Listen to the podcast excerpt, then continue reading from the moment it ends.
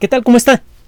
Le damos la bienvenida a El explicador de Enrique Ganem y María de Los Ángeles Aranda. El desarrollo de las vacunas contra COVID-19 continúa. Es necesario acabar con la desigualdad en la distribución de las vacunas, es necesario mejorar su efectividad, es necesario hacer más fácil su aplicación. Todo esto en conjunto podría ayudar a eliminar por completo la pandemia, aunque parezca eh, un sueño guajiro. Ya le hemos platicado eh, sobre los trabajos que anticipan la posibilidad de eliminar la, pandemia por completo, de eliminar a, la enfermedad de, de la faz del mundo, pero para eso es necesario, entre otras cosas, un sistema de vacunación más ágil que el que tenemos. La producción no está a la altura de la demanda, la distribución es muy mala, eh, por cierto, hay varios artículos que analizan las consecuencias de esta política egoísta de guardar vacunas en exceso en países en desarrollo con la intención de irlas aplicando de manera escalonada en su población y de hacerlas llegar hasta después, una vez que se ha cubierto toda su población, a otros países del mundo. Y eh, le hemos comentado que eso parece que aumenta en mucho la probabilidad de que aparezcan nuevas variantes y tarde o temprano alguna de ellas podría saltarse a la vacuna, así que eh, esto podría hacernos regresar al punto de partida. Eh, suena moralista, pero no lo es. El asunto es que por no aprender a distinguir cuáles son los mecanismos de la pandemia y limitar el pensamiento de la lucha contra la pandemia a las perspectivas de una nación o de un grupo de interés particular, podríamos estarnos dando un tiro en el pie. Pero bueno, esa es otro, otra historia. Sabemos que si mejoramos en mucho la eficiencia de las vacunas y facilitamos mucho su, su forma de aplicación, podemos aspirar en más de un sentido a acabar con la pandemia. Bueno, pues hay por ahí un articulito que acaba de ser presentado en una revista de acceso gratuito que se llama MBio. M como M de, de medio y luego la partícula bio como de biología. MBio. El artículo fue publicado el 17 de agosto de 2021. Hágame favor, el día de hoy se lo traemos calientito. Y eh, es un trabajo realizado eh, por investigadores japoneses. La revista le pertenece a la Sociedad Americana de Microbiología. Tiene ya su su tiempito, no, no tanto como otras revistas, pero ya tiene sus añitos y, tiene bastante prestigio. Estos investigadores, principalmente de la Universidad de Tokio, principalmente de la Universidad de Tokio, se pusieron a estudiar en detalle el funcionamiento de las vacunas intranasales a nivel, a, nivel del sistema inmune.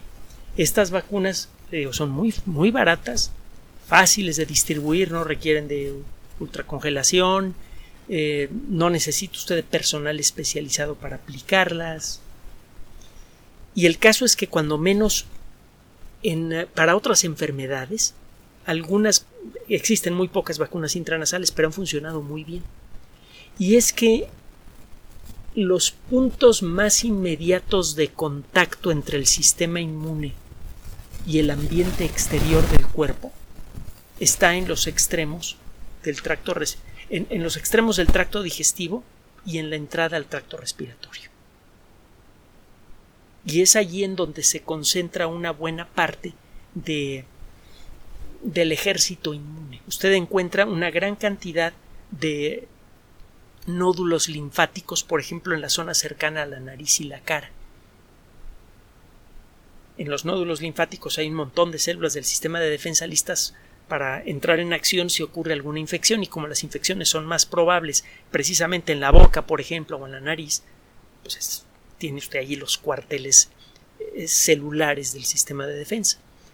Y es, es por esto que cualquier exposición a alguna sustancia que alarme al sistema inmune producirá un efecto especialmente notable si ocurre en la nariz o en la boca, por ejemplo.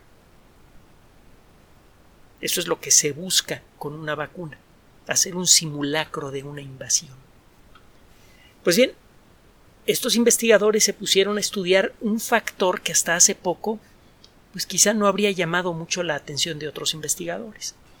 Tiene tiempo que sabemos que nuestra salud depende en una medida sorprendente, hasta hace poco insospechada, de la capacidad que tienen ciertas bacterias en ah, cambiar aspectos del funcionamiento de nuestro cuerpo incluso a distancia. Sabemos que las bacterias pueden, por ejemplo, modificar la producción de cierto tipo de sustancias que afectan el funcionamiento del sistema nervioso. Entonces cada vez es más claro que hay bacterias que pueden tener un efecto directo en nuestro ánimo, dentro de ciertos límites. Pueden favorecer ciertas circunstancias. Eh, eh, por ejemplo, un ataque de depresión o de ansiedad puede hacerse más profundo y más duradero como consecuencia de la bioquímica inducida por bacterias en el tracto digestivo. Es algo que ya, ya tenemos conocido y hemos comentado en otras ocasiones. Bueno, ¿qué onda con las bacterias en la nariz y en la boca? Hay un montón, sobre todo en la boca. ¿Tendrán algún efecto esas bacterias en el funcionamiento de las vacunas? Y la respuesta de este grupo de investigación es que sí, y que podemos aprovechar ese efecto para hacer que las vacunas intranasales se hagan más efectivas. Encontraron varias cosas y ahora tienen que empezar a armar el, el rompecabezas. Una de las cosas que encontraron, lo puede usted encontrar en el artículo, es que si usted pone antibióticos para matar a las bacterias que hay en la nariz justo antes de aplicar un una vacuna intranasal, perdón, la reacción del cuerpo es mucho más intensa. Y se pusieron a estudiar por qué. Cuando usted mete antibióticos, lo que hace es matar a la bacteria. Hay distintos mecanismos de acción para los antibióticos. Por ejemplo, los antibióticos como la penicilina y sus hermanitos, colectivamente se les llama betalactámicos por una cierta estructura molecular que hay en, en, la molécula de penicilina y, de antibióticos derivados, ese anillo atómico de, de átomos se conoce como anillo beta-lactam. Eh, los betalactámicos destruyen la parte exterior de la, de, la célula bacteriana, bueno, de la bacteria, y eso la deja completamente inerme ante el sistema inmune. Es una célula que ya no puede infectar. Hay otros antibióticos que destruyen, por ejemplo, los ribosomas de las bacterias y las bacterias dejan de producir proteínas, etc. Hay distintos mecanismos de acción, pero el caso es que cuando usted mata una célula bacteriana, la célula se rompe. Y entonces aparecen una serie de fragmentos moleculares que colectivamente se les llama patrones moleculares asociados a patógenos, por sus siglas en inglés PAMP es como hablar un poco de lodo. El lodo es una mezcla de arcilla y agua. Y el término arcilla es genérico, se refiere a varios tipos diferentes de moléculas ricas en aluminio y ricas en otros elementos químicos y que comparten una cierta estructura molecular común. Entonces, estos PAMP, estos patrones moleculares asociados a patógenos, estos pedacitos de bacteria reventada, alarman al sistema inmune. Saben a bacteria. Entonces el sistema inmune se activa.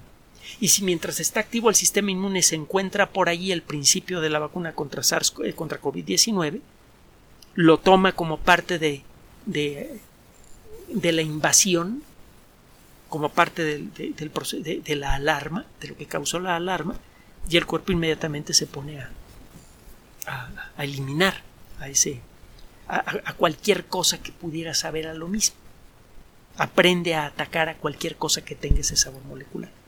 Entonces, está, el, se acordará usted que hemos hablado de los eh, adyuvantes, de, los agentes eh, que sirven para apoyar la acción de la vacuna. Cuando usted pone una inyección con vacuna, eh, inyecta también alguna cosilla más, por ejemplo, algunas sales de aluminio, que irritan un poco en el sitio de la picadura y eso hace que se acerquen células del sistema inmune a ver qué está pasando, asumiendo que se trata de una infección, detectan el principio de la vacuna y se ponen a desarrollar defensas contra ese principio. Bueno, parece que las los fragmentos de, de bacterias muertas en la nariz pueden tener esa función. Y lo bueno del asunto es que no tiene usted por qué aplicar un antibiótico. El aplicar antibióticos es solo buena idea cuando no es posible vencer una infección de otra forma. Los antibióticos pueden producir más desequilibrios de los que creíamos. Acuérdese de lo que le acabo de decir de que una flora equivocada en el tracto digestivo puede favorecer problemas de inflamación, de obesidad, de depresión una bola de cosas. Eso no lo sabíamos antes. Por eso antibióticos solamente en el último de los casos. El caso es que usted puede introducir estos patrones moleculares asociados a patógenos, estos PAMB, por sus siglas en inglés, en el principio de la vacuna. Y eso la haría más efectiva. Sin tener que usar antibióticos, que además harían más cara la vacuna. Usted nada más agrega eso y es probable, esto es, eh, eh, es la conclusión a la que llegan estos investigadores, luego se pondrán a trabajar para ver si es cierto y eh, esto podría, le digo, hacer mucho más interesantes las vacunas intranasales. Por otro lado, eh, los investigadores se pusieron a ver qué pasa si las bacterias que normalmente hay en la boca están presentes en la nariz al momento de aplicar la vacuna. Por alguna razón la presencia de, de eh, bacterias que normalmente hay nada más en la boca, pero en la nariz, produce el mismo efecto que estos PAMP. El sistema inmune se alerta y, se alarma más de lo normal y responde mejor a la vacuna. Entonces son dos mecanismos que pueden servir para mejorar en mucho el funcionamiento de la vacuna. Puede usted incluir sustancias que le hagan sentir a las células de defensa que se encuentran en la zona de la nariz que hay una invasión por bacterias. Recuerde cuáles son las ventajas de las vacunas intranasales y recuerde que ya viene la versión 2.0 de varias vacunas. Entonces, el ponerse una vacuna de refuerzo contra la variante Delta podría ser tan sencillo como ir a la farmacia, comprarse un frasquito de plástico con, un piquito, pone usted el piquito en la nariz, le aprieta al, recipiente de plástico y aspira al mismo tiempo y se acabó el problema. Sin inyecciones, sin citas, sin nada y el fabricarla en grandes cantidades y guardarla por mucho tiempo se vuelve factible, porque las vacunas intranasales generalmente se pueden guardar por años sin que pierdan su, su efectividad. Esa es una noticia. Por otro lado, para el caso de infecciones ya establecidas, acaba de ser publicado un trabajo en la revista Scientific Reports, que la otra vez le decía yo que editorial Science, perdóneme, es editorial Nature. Pero bueno, nada más busque Scientific Reports, ahí lo va a encontrar.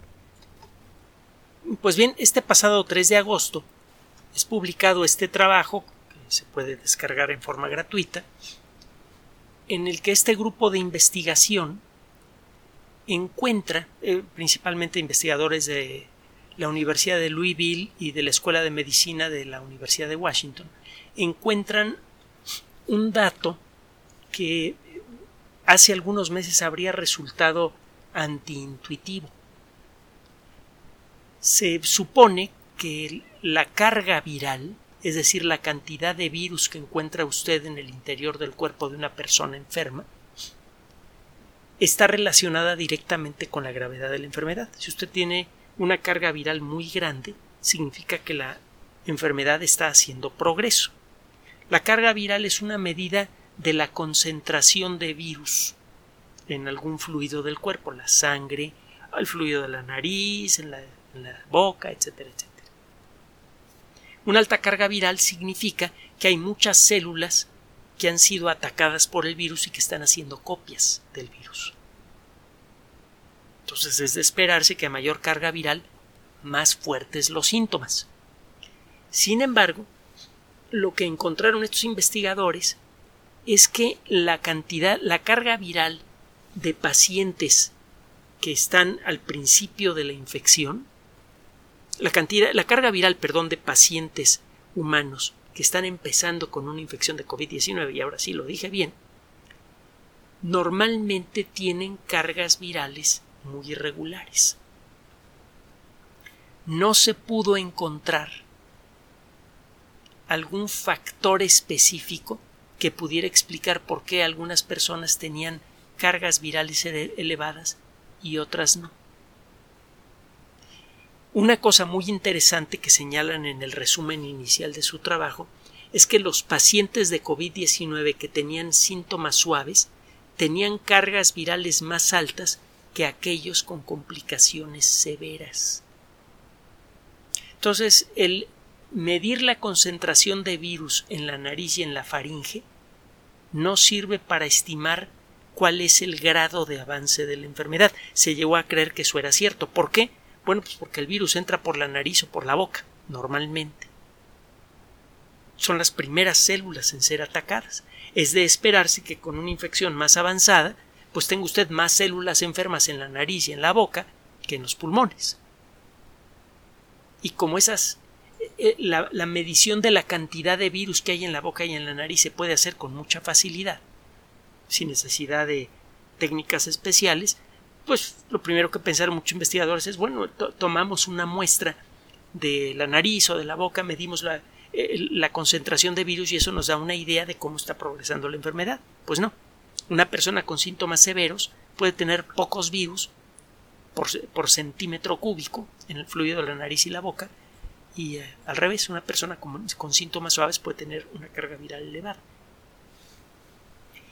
Lo que encontraron es una alteración en la expresión del interferón. Y es hay una correlación muy directa entre la forma en la que se produce el interferón en una persona que desarrolla la enfermedad ligera a la forma en la que se produce en una persona que tiene la enfermedad severa.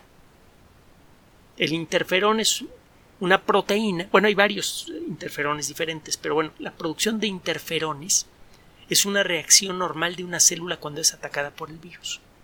Es una forma de enviar una señal de alarma al sistema inmune diciendo estoy enfermo, estoy produciendo virus. Se acercan células del sistema inmune a esa fuente de interferón y la destruyen.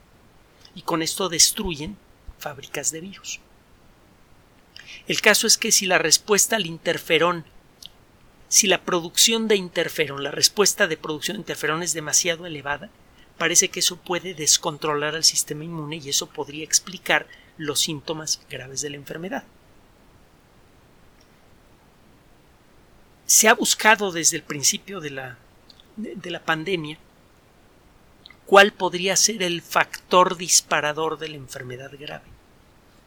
Se sabe que, se, que una persona que desarrolla la enfermedad grave está produciendo de manera equivocada cantidades exageradas de interferón, cantidades exageradas de, de otros factores de transferencia que son sustancias que sirven para enviar señales entre células del sistema inmune y el resto del cuerpo. Se producen muchas citoquinas, por ejemplo. Y es la sobrereacción del sistema inmune la que parece producir la mayor cantidad de daño.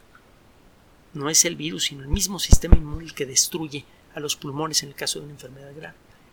Y lo que proponen estos investigadores es que quizá, con base en los datos que presentan en este trabajo, la causa de esta reacción severa sería la sobreproducción de interferón.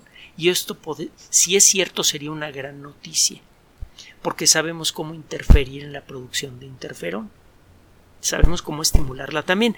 Del interferón se viene hablando desde la década que será, será como de los ochentas, porque se llegó a creer que era una cura mágica contra el cáncer. Usted, si llegaba a dominar la, producción de interferones, podría alertar al sistema inmune para que atacara células cancerosas, pero no, no funcionó. Es la época en la que la gente en la calle en los Estados Unidos decía el gobierno nos miente, tienen la cura contra el cáncer y no la quieren dar porque quieren darle a las farmacéuticas la posibilidad de ganar mucho dinero. Y de ahí se formó toda esta fantasía. La realidad es que la tecnología para entender a los interferones y luego para interferir con ellos no apareció sino hasta décadas más tarde. Y pues sí, no, no, no ha servido en la lucha contra el cáncer de manera directa, aunque podría tener otro papel en la lucha contra el cáncer, otro día se lo platico, otro papel interesante. Pero bueno, el caso es que si lo que sospechan estos investigadores es cierto, se podría producir un efecto eh, importante en favor del enfermo, interfiriendo con la sobreproducción de interferón al inicio de la enfermedad. Eso quizá podría ser la diferencia entre que la persona desarrolle la enfermedad grave o no. quizá es una teoría basada en los resultados que obtienen estas personas. Pero si esto es cierto, sería el avance más si vuelvo a subrayar esto si esto es cierto. Acuérdense que la ciencia se hace de proponer ideas que muchas veces a la mera hora no funcionan pero se, se proponen con una cierta base. Esta idea tiene bases podría funcionar. Y de hecho gracias a ideas que arrancaron como propuestas vagas y que funcionaron es que tenemos antibióticos, vacunas y un montón de cosas padres. Entonces, de nuevo, si esta teoría funciona, sería el avance más importante en la lucha contra la enfermedad COVID-19. Si se encuentra la manera de evitar que evolucione hacia la enfermedad grave, cuando menos en la mayoría de los casos, ahora sí que tendríamos ya cubierto casi todo el camino para acabar con la pandemia.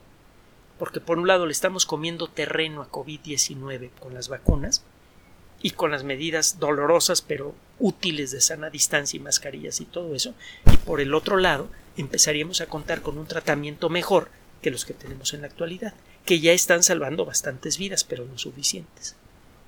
Entonces, de nuevo, cada vez que nos ponemos a buscar en revistas científicas información sobre COVID-19, pues aparecen buenas noticias.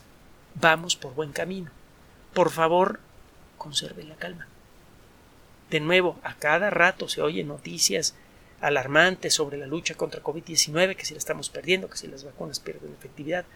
Eh, no vaya usted a caer en esa trampa. No se desanime. Busque usted en las fuentes que nosotros le mencionamos, si es que tiene ganas de echarse un artículo científico. En cualquier caso vamos ganando. Solamente necesitamos un poco de disciplina y de hacerle caso a las autoridades de salud. Gracias por su atención. Además de nuestro sitio electrónico www.alexplicador.net, por sugerencia suya tenemos abierto un espacio en Patreon, el explicador Enrique Ganem, y en PayPal, el explicador patrocinio por los que gracias a su apoyo sostenemos este espacio. Puede usted descargar gratuitamente estos audios en formato MP3 en Spotify y en iTunes como El Explicador sitio oficial y en SoundCloud como El Explicador y con formato de video en YouTube en El Explicador sitio oficial. Recuerde nuestras redes sociales de siempre, Twitter Enrique-Ganem y en Facebook Enrique Ganem sitio oficial, El Explicador y los grupos que usted ya conoce. Finalmente, El Explicador siempre somos María de Los Ángeles Aranda y Enrique Ganem. Gracias.